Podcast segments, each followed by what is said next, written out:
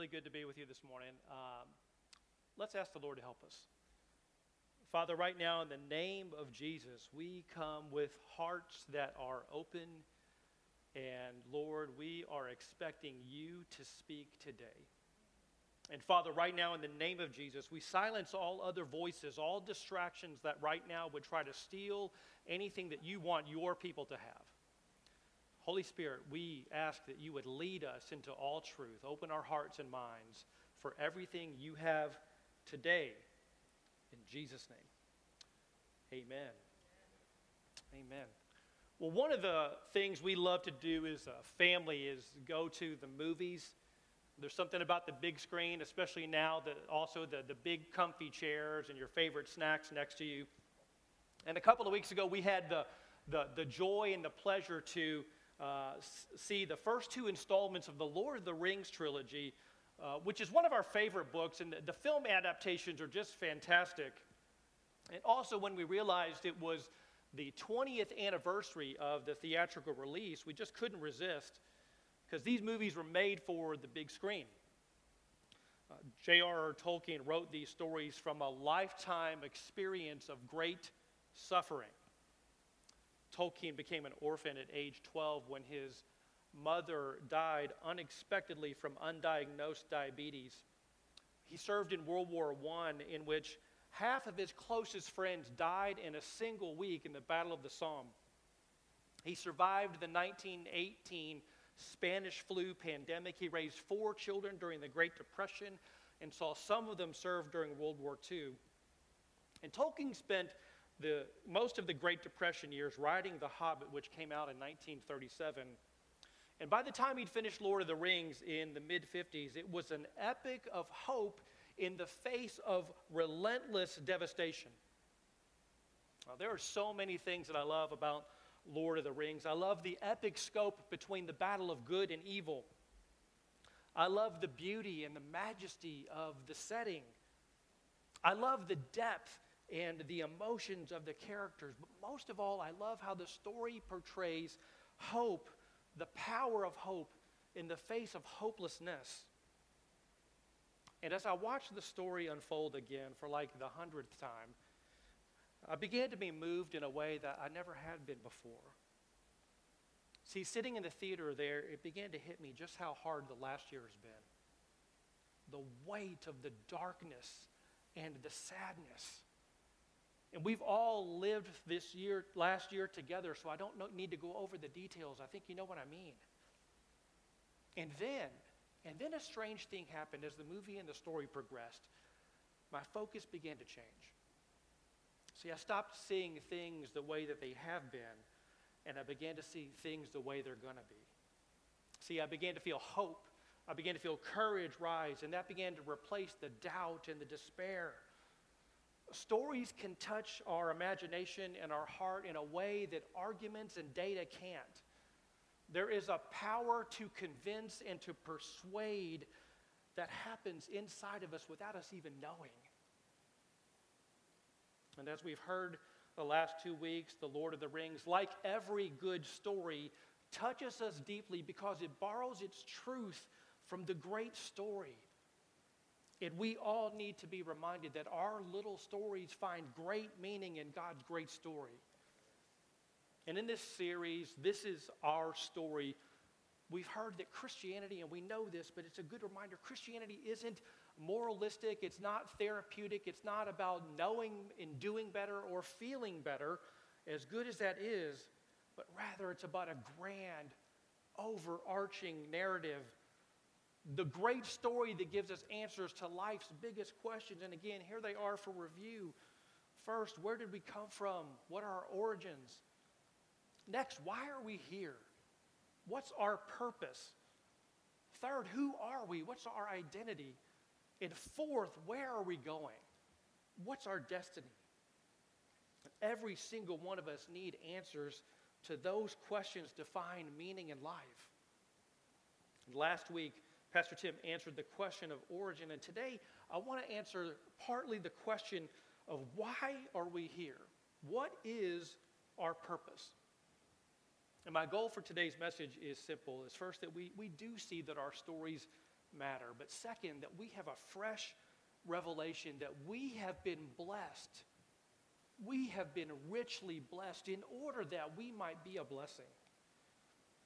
And as we begin, I need to pick up the baton from Pastor Tim and hit some important highlights that happened between Genesis chapter 3, where we left off, and Genesis chapter 12 today. And in those chapters, there's more good, uh, there's a whole lot of bad, and a whole lot more ugly. In Genesis 4, we have the record of the first murder where Cain kills his brother Abel. In Genesis chapter 6, chapter 6 through 9, we have the account of Noah and the devastation and the horror of the great flood. Listen to what Genesis 7 says here in chap, uh, chapter 7 and verse 22. We're speaking about what happened there. The author says, Everything on the dry land in whose nostrils was the, was the breath of life died. He blotted out every living thing that was on the face of the ground, man and animals and creeping things and the birds of the heavens. They were blotted out from the earth. Only Noah was left and those who were with him in the ark.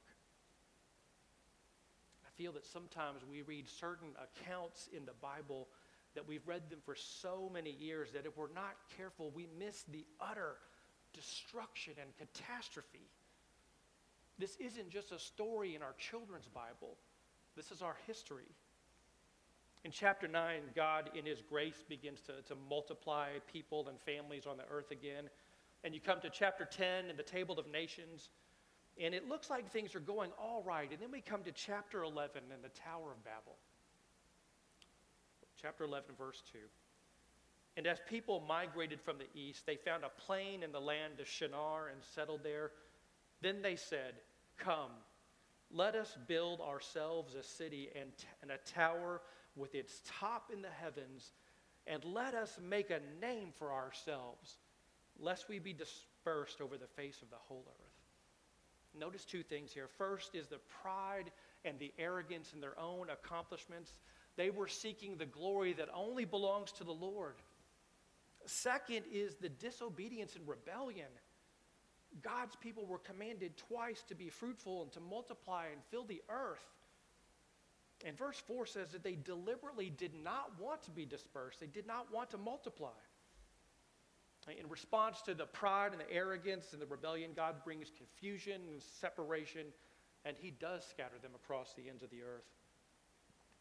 And here, as we come to the end of chapter 11, I want you to feel the weight of the hopelessness and the despair.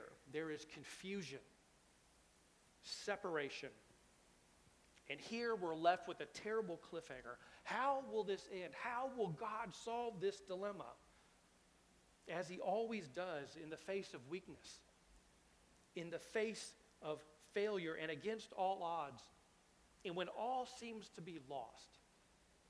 God's answer to this question is a promise to an elderly, childless couple in the land of Babel to launch his mission of blessing and cosmic redemption. Hope is kindled and it begins with a costly call and a glorious promise. Today's text is in Genesis chapter 12, and this is the critical pivot point that connects the creation of fall narratives with the narratives of uh, redemption and new creation. And here, before we get to the text, are three themes that jump out that I just want you to notice. First is that God loves to bless. It's, the word bless is used here five times in the course of three verses. God is generous, He lavishes His blessings wherever He can.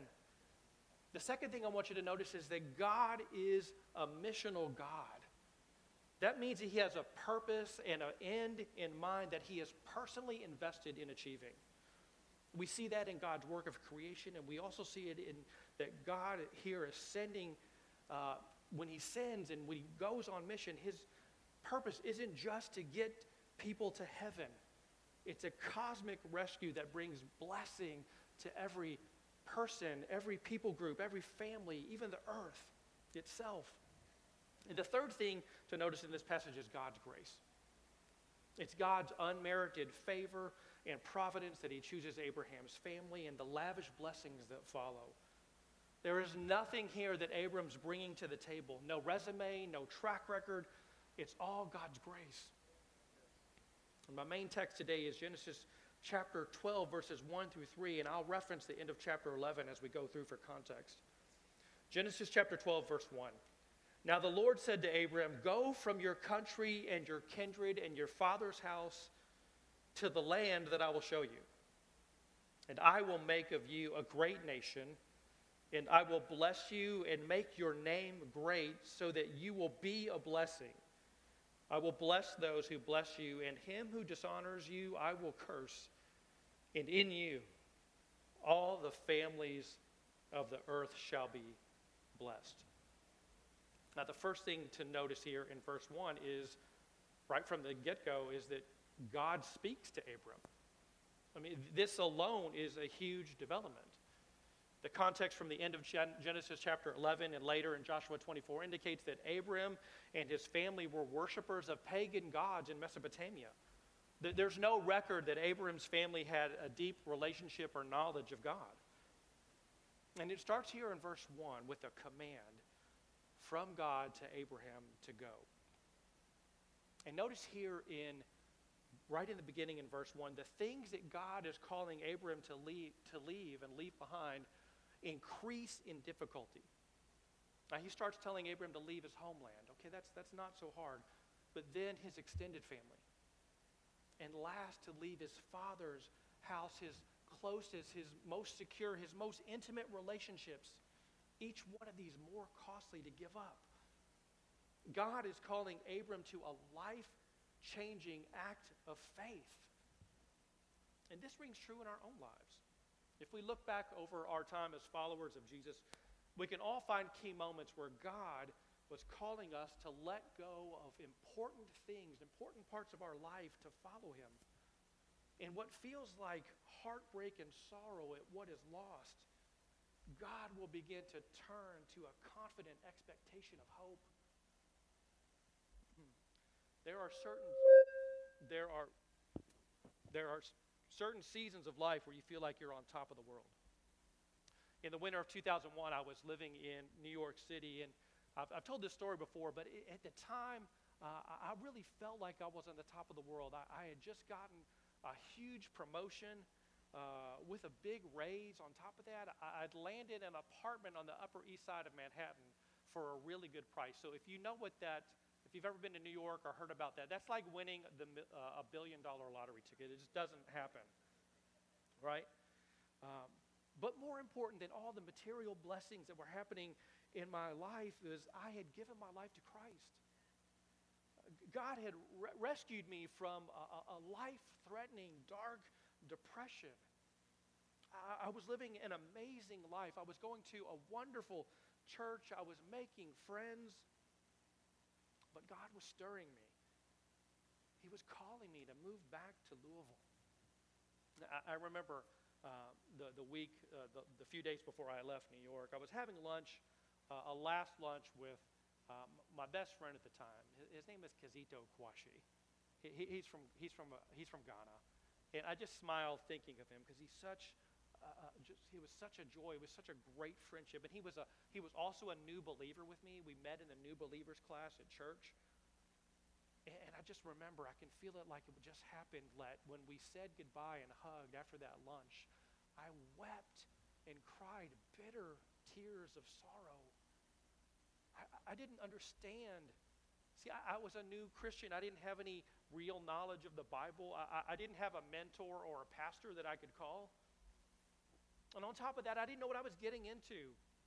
I'm moving back to Louisville. I didn't have a solid job. I was moving from a great apartment in Manhattan back to my old room living with my mom.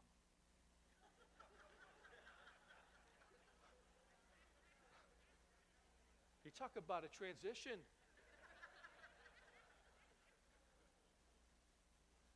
But I, I, I didn't have a church either. And at the time, I could only see what God was calling me to give up. God never showed me then that I was going to meet Becky, that He was going to give us these three amazing young men, that I would get the joy and the honor and the privilege to serve here at New Life. And I need to tell you something God always calls you to something when He asks you to leave something. And I would understand later in my walk with God that His blessings are often on the other side of our obedience.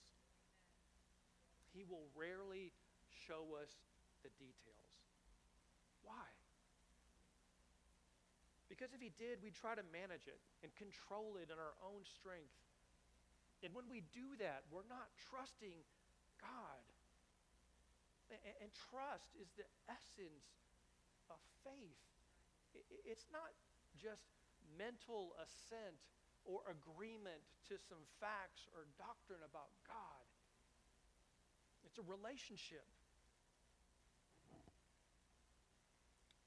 And there may be some folks here today, maybe, maybe you're watching online, and you've been sensing God calling you to a new assignment. And if that's you, I just want to encourage you to change your focus and take your eyes off the things that you're going to be giving up and focus on Him. Not what the deal, t- not what the details, what it's going to look like, but focus on God Himself because He's a good God. He's a good Father, and you can trust Him. The command of verse 1 here is followed by three amazing promises in verse 2. And he says, God says, And I will make of you a great nation, and I will bless you and make your name great so that you will be a blessing. First, there's a promise that God will make Abram into a great nation, that his descendants will multiply so much so that they become their own political entity with, with a defined territory and a common language and a common government that would eventually become the nation of Israel. And there's important context here that we need to consider from the end of chapter 11 in the genealogy of Abraham's family, where it mentions that Sarah was barren, that she's unable to have children. And on top of that, they're both advanced in age. And God is communicating that despite the present situation of Sarah's barrenness and the fact that they were old and beyond the age of uh, childbirth, God is going to do his greatest work in what appears to be impossible circumstances. Next, God promises Abraham that he will bless him. Now, bless here in the original Hebrew is a, is a word that is rich in meaning and has lost power in our English language. It, it, it, the word bless includes health, um, prosperity, wealth, long life, peace, fertility of life and fertility of land. It's an overabundance of the goodness of God in someone's life. Blessings are an important theme throughout the Old Testament. And an Old Testament blessing of a father to his sons included words of encouragement and details regarding the son's inheritance and uh, prophetic words concerning the future. The patriarchs, Abraham, Isaac, and Jacob, all gave formal blessings to their children, in some cases to their grandchildren.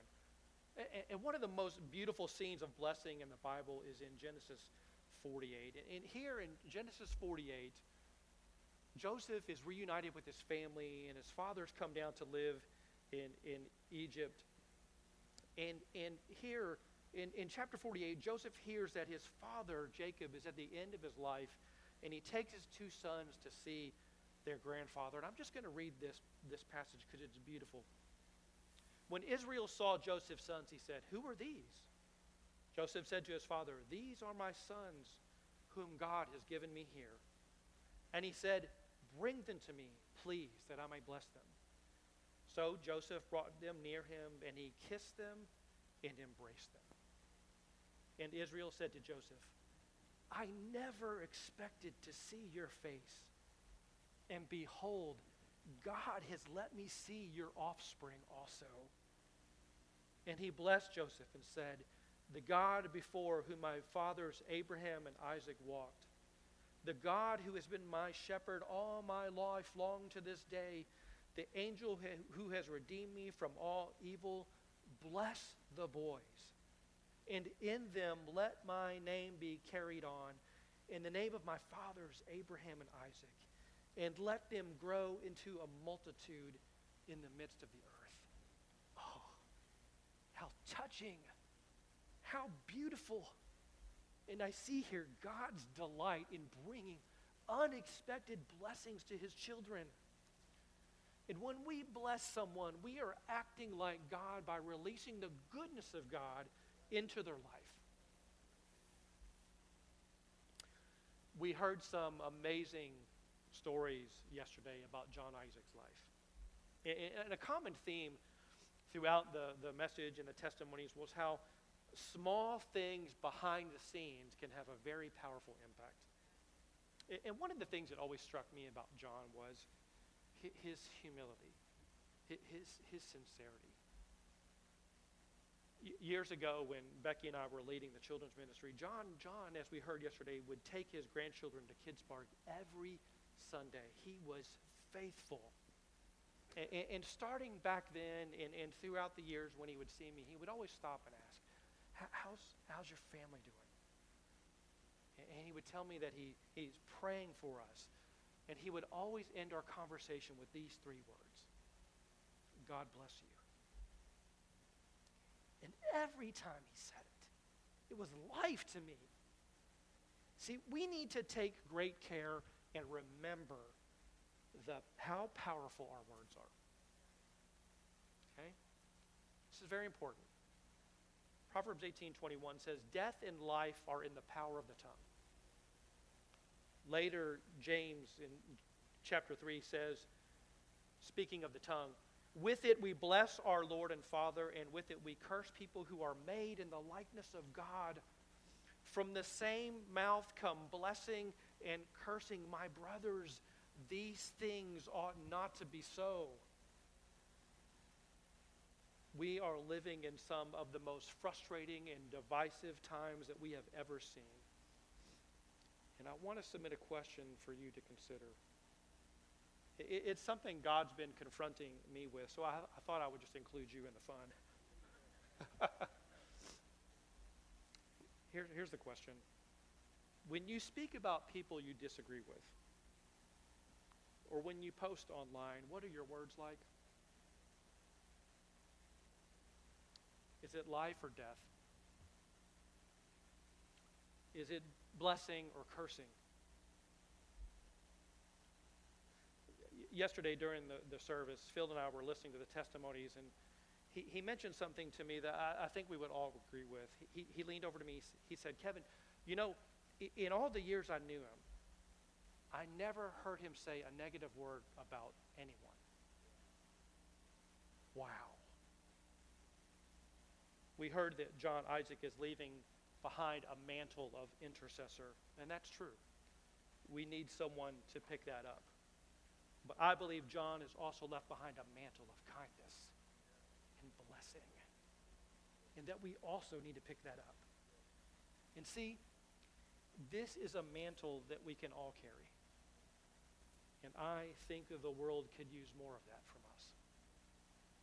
Continuing in, in, in verse 2, uh, God says that he will make Abram's name great. Now, notice here the great contrast and the great reversal of the disaster at the Tower of Babel in chapter 11, where the people were seeking to make a name for themselves. But God, here in His grace, says to Abraham, No, no, I will make your name great. And in saying that God will make Abraham's name great here, there is a uh, there's a, a royal implication that's communicated here that foreshadows references later in the story. God says to Abraham in Genesis chapter 17, he, say, he says, I've made you the father of a multitude of nations. I will make you exceedingly fruitful. I will make you into nations, and kings shall come from you. Speaking about Sarah, God says, I will bless her, bless her, and moreover, I will give you a son by her. I will bless her, and she shall become nations kings of people shall come from her.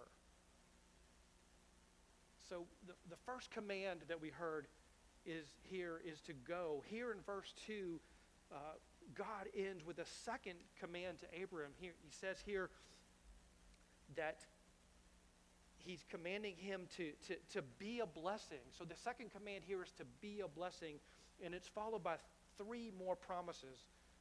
Uh, verse 3, God says, I will bless those who bless you, and him who dishonors you I will curse. Now, notice here in verse 3 that God takes very personally how his people are treated. He will act on their behalf, and he will treat others based on how they treat God's people, according to this verse. Becky and I are coming up on our 18th anniversary this summer, and just thinking back, there, there's so, so much excitement about the engagement season uh, when you're in it. You know, it's, it's just a time of rich blessing. There's parties. Everyone is just just congratulating you and they're for you. It, it really is one of the most beautiful seasons of your life. But in, in the midst of wedding planning and, and paying for rings and honeymoons and thinking about your wedding night, the actual service is one of the last things that you think about, right? But towards, towards the end of our wedding service, after the exchange of rings and after the exchange of vows, Pastor Tim closed with this statement. He said, I charge that no one seek to harm this marriage. May God be a friend to its friend and an enemy to its enemies. Oh, that was powerful. I think of that today and it still gives me chills. And that's an example of what's happening here in verse 3. God says that those who treat his people well, he will actively bless. And those who don't, he will actively oppose. And this passage crescendos with the final amazing promise that, and in you all the families of the earth will be blessed. God is saying to Abraham, through your descendants, all the families will share in my goodness, will share in my health, will share in my prosperity and my peace, and ultimately my salvation. And it's hard to wrap your mind around the magnitude of that promise. But please hear me. This is our spiritual heritage. This is our story. And the promise finds its ultimate fulfillment in Jesus Christ. Galatians 3:16. Now the promises were made to Abram and his offspring. It does not say and to offsprings referring to many, but referring to one and to your offspring who is Christ. Galatians 3:8 says, and the scripture foreseeing that God would justify the Gentiles by faith preached the gospel beforehand to Abraham, saying, In you shall all the nations be blessed. And Paul, writing to the Corinthian church, has one of the clearest expositions of the gospel. 1 Corinthians chapter 15, verse 3 says, Paul says, For I delivered to you as of first importance what I also received that Christ died for our sins in accordance with the scriptures, that he was buried, that he was raised in the third day in accordance with the scriptures. This gospel, this good news saves us and then transfers us into God's kingdom, and that's where the fun begins.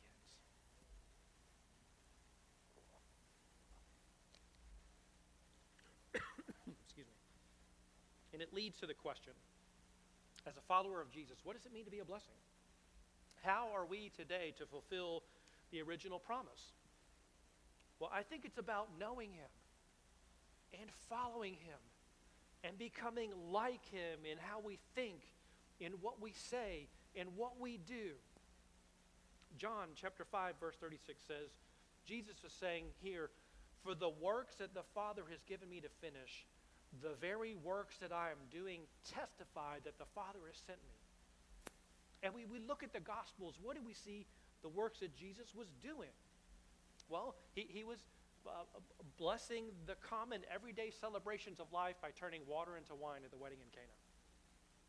He was reasoning gently and explaining what it means to be born again to a cynical, skeptical religious leader. He, he, was restoring the dignity of women and offering eternal life to the Samaritan woman at the well. Jesus was feeding the hungry.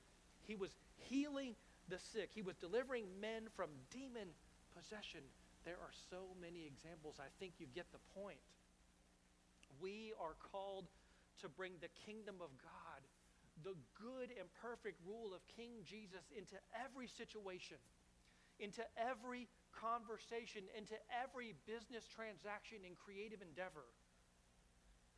And when the kingdom comes, when people truly encounter the love of God through the people of God, God's kingdom has a transforming and life giving power. This is so good.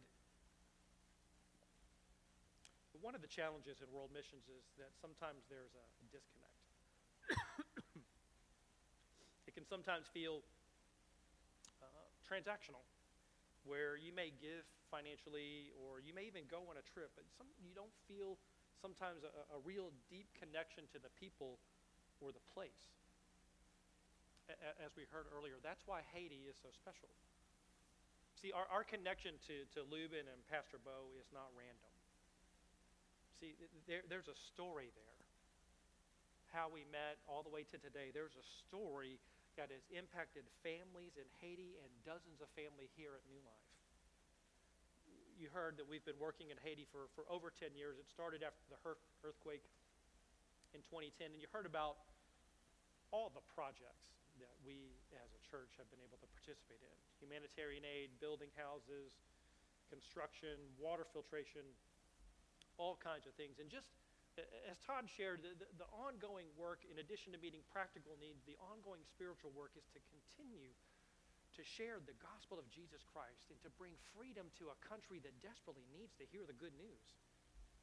And, and the gospel has transformed both the, the people and the culture of Lubin socially, economically, and spiritually. And what's really exciting is that this gospel transformation is spreading outside of Lubin to the rest of the fifth section of Haiti. It's amazing. But it's not just Haiti. There are so many opportunities to be a blessing if we could only see it. One of the saddest things to happen over the last year is how so many people have lost a sense of meaning a, a sense of purpose. And many people are asking to themselves and out loud, you'll hear them say, What's the point? And even Christians have given themselves over to discouragement and despair. And listen, I've been there too. Sadly, more often than I want to admit. I'm sometimes too obsessed with my my own story and what's happening in my little world, and I've lost sight of the big story. Hmm. In the, the final scenes of the two towers, the quest to destroy the ring of power is on a razor's edge to failure. And the darkness becomes so, so powerful that it almost destroys the lifelong friendship between Frodo and Sam. And it shows what can happen when the enemy divides us and we forget who we are. When Frodo, in this battle scene, he's tempted to turn over the ring of power to the enemy, Sam runs to him and runs to Frodo to stop him. And as he tumbled to the ground, Frodo takes his sword to Sam's throat. And Sam's fighting for his life. He pleads, It's me. It's your Sam. Don't you know your Sam? And Frodo, under the burden of the ring, says, I can't do this. And Sam says, I know. It, it's all wrong. By rights, we shouldn't even be here, but we are. It's like in the great stories, Mr. Frodo, the ones that really mattered, full of darkness and danger they were. And sometimes you didn't want to know the end. Because how could the end be happy? How could the world go back to the way it was when so much bad happened? but in the end, it's only a passing thing, this shadow. Even darkness must pass. A new day will come, and when the sun shines, it will shine out the clear. Those were the stories that stayed with you, that meant something, even if you were too small to understand why. But I think, Mr. Frodo, I do understand. I know now. Folks in those stories had lots of chances of turning back, only they didn't because they were holding on to something. But Frodo says, What are we holding on to, Sam? And Sam picks Frodo up and he looks him in the eye. He says, that there's still good in this world, Mr. Frodo. And it's worth fighting for. Church, I need you to see that we have so much good worth fighting for. They are your family, your neighbors, your coworkers who are created in God's image. And that means they have incredible dignity and worth to the God of the universe. They are someone Jesus died for. We are in the ultimate story, the one that matters most. And we're hearing a lot these days about how the church needs to wake up and fight. And usually, what that means is we need to fight for our culture, our way of life, our brand of politics. Oh, please hear me. That is not the fight we are called to. Ephesians 6:12 says, "For we do not wrestle against flesh and blood, but against the rulers, against the authorities, against the cosmic powers over this present darkness, against the spiritual forces of evil in the heavenly places." Too many of us have given up the fight that really matters. And lately we've been hearing about how bad the culture's getting. And you know what? It's true.